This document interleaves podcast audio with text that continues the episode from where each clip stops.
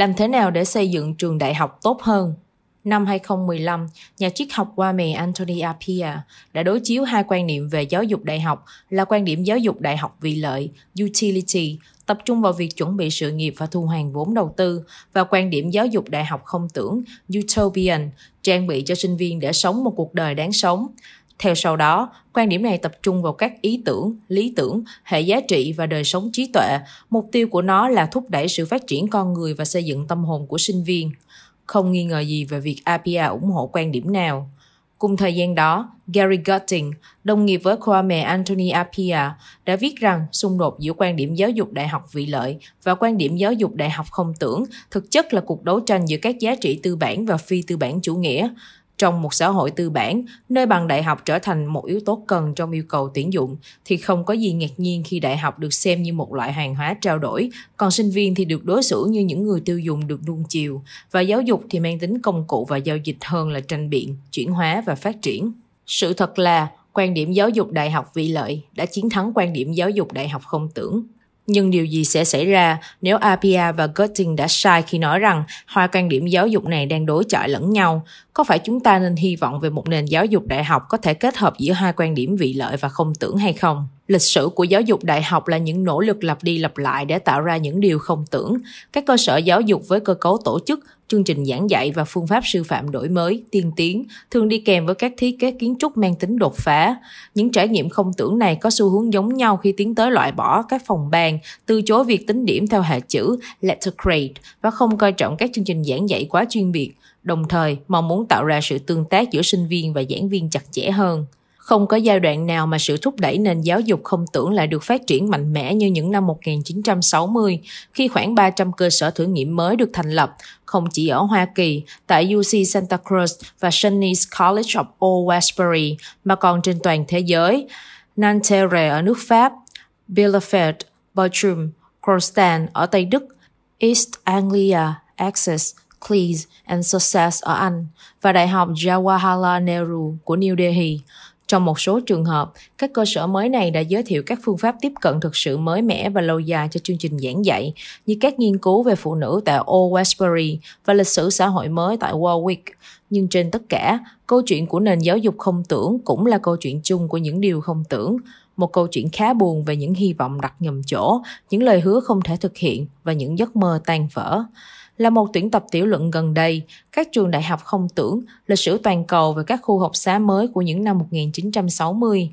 Utopian Universities, A Global History of the New Campuses of the 1960s, được biên tập bởi Miles Taylor and Drew Pellew, đưa ra những tầm nhìn rõ ràng, căn bản về giáo dục đại học liên tục mắc phải các lỗi mà không thể thoát ra được, bao gồm một, sinh viên khao khát trải nghiệm đại học truyền thống hơn và ít đòi hỏi hơn. Hai, giảng viên ưu tiên nghiên cứu hơn là giảng dạy và cố vấn. Ba, các cơ quan lập pháp muốn đạt hiệu quả về quy mô và chi phí.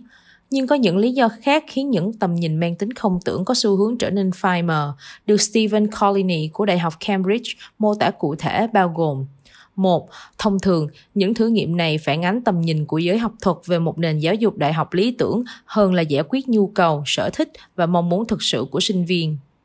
Không có gì ngạc nhiên khi các học giả hàng đầu, những người thường theo học các trường đại học khai phóng có tính chọn lọc cao và các trường đại học nghiên cứu ưu tú, cố gắng tóm tắt lại các khía cạnh của những trải nghiệm có ý nghĩa nhất đối với họ và loại bỏ những yếu tố mà họ không thích như các hội nữ sinh, nam sinh của các trường và các nhóm thể thao. 2. Đối với tất cả những khát vọng không tưởng, các cơ sở trường có xu hướng tin tưởng hoàn toàn vào một loạt các giả định chi phối nền giáo dục đại học ưu tú của Mỹ. Như Colini chỉ ra, nhiều học viện trong số này đã nhanh chóng loại bỏ bất kỳ hình thức giáo dục nào mang tính thực tiễn hoặc ứng dụng. Thậm chí, hơn các trường học kiểu truyền thống, họ ưu tiên cho nghệ thuật và nhân văn hơn là các lĩnh vực phù hợp với nghề nghiệp, cũng như không coi trọng các ngành khoa học và toán học. Những nhà giáo dục không tưởng này không chỉ nhanh chóng chấp nhận trang thiết bị của các trường cao đẳng và đại học truyền thống như huy hiệu, con dấu, tiêu ngữ và lễ tốt nghiệp phức tạp, mà họ còn nhấn mạnh đến tính chọn lọc của các trường học Nói cách khác, những nhà không tưởng về giáo dục này giống như những nhà không tưởng về chính trị và kinh tế được mô tả bởi Plato, Thomas More, Samuel Butler và Edward Bellamy đưa các yếu tố của xã hội hiện đại như chế độ nô lệ trong thế giới không tưởng utopian của Morse vào những lựa chọn thay thế có vẻ cấp tiến của chúng.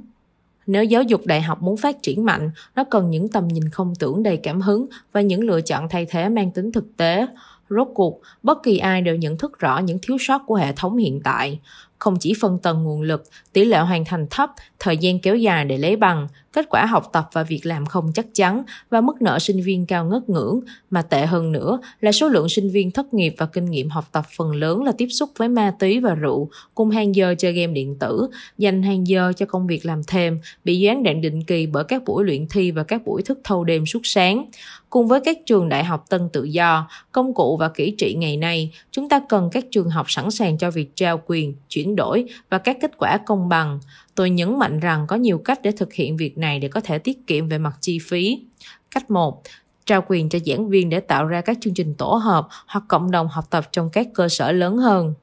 Một trường cao đẳng danh dự hiện có thường được tổ chức với một chương trình giảng dạy tốt thôi là chưa đủ. Những chương trình này bị loại trừ không chỉ vì thiết kế mang tính quá học thuật mà còn bởi sự bó hẹp của chúng. Mặc dù cung cấp một mô hình về việc làm thế nào để kết hợp các khóa học liên ngành sâu rộng nhằm giải quyết các câu hỏi lớn và lâu dài với các chương trình ngoại khóa phong phú, nhưng các trường đại học có tiếng vẫn không đáp ứng được đầy đủ các mối quan tâm của sinh viên trong các ngành như nghệ thuật, khoa học máy tính, chăm sóc sức khỏe, chính sách công, nghiên cứu khoa học hoặc công nghệ hay trong một số lĩnh vực khác.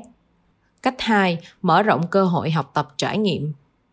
Hiện nay, các nhà tuyển dụng đang tìm kiếm những ứng viên có hồ sơ kinh nghiệm làm việc thực tế. Như Ryan Craig đã lập luận một cách thuyết phục, ngày càng có thể tích hợp việc học liên quan đến công việc vào chương trình học. Ngoài việc khai thác các thị trường trực tuyến để tìm kiếm các cơ hội công việc, có thể được kết hợp vào các lớp học hiện có. Ngày càng nhiều tổ chức hợp tác với các nhà tuyển dụng lớn như hợp tác của North Florida với Optimum Healthcare hoặc sử dụng các công ty như Ripon để xác định các dự án phù hợp với sinh viên chưa tốt nghiệp. Cách 3. Bổ sung chương trình giảng dạy lấy môn học làm trung tâm theo ngành học cùng với các loại trải nghiệm học tập khác. Trong một bài báo gần đây trên tạp chí Harvard Business Review, Craig liệt kê một loạt các kỹ năng có nhu cầu cao mà các trường cao đẳng và đại học có thể dạy, bao gồm Padot, Marketo và Google AdWords cho marketing, Zendesk Plus cho dịch vụ khách hàng, Nexus và lực lượng tài chính cho ngành tài chính, Workday cho nhân sự, đội ngũ bán hàng để quản lý quan hệ khách hàng và Epic để quản lý chăm sóc sức khỏe, không bao gồm Access và Excel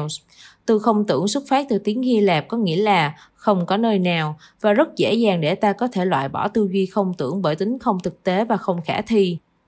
Nhưng chúng ta cần những tầm nhìn không tưởng như là nguồn cảm hứng và thúc đẩy sự đổi mới. Nếu không có những điều không tưởng để thách thức quy ước, xã hội sẽ bị tiêu diệt bởi sự tự mãn và trì trệ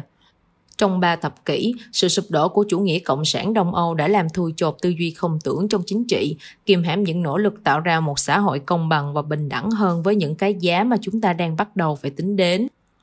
chúng ta có khả năng thu hẹp khoảng cách giữa quan điểm giáo dục đại học vị lợi và quan điểm giáo dục đại học không tưởng. Chúng ta đừng cho phép bản thân mình trở nên bảo thủ mà cho rằng điều không tưởng là không thực tế, không thể thực hiện được và không thể đạt được từ việc thực hiện các bước thực tế. Mà trên thực tế, những bước đi ấy có thể mang những điều không tưởng về giáo dục trở thành hiện thực.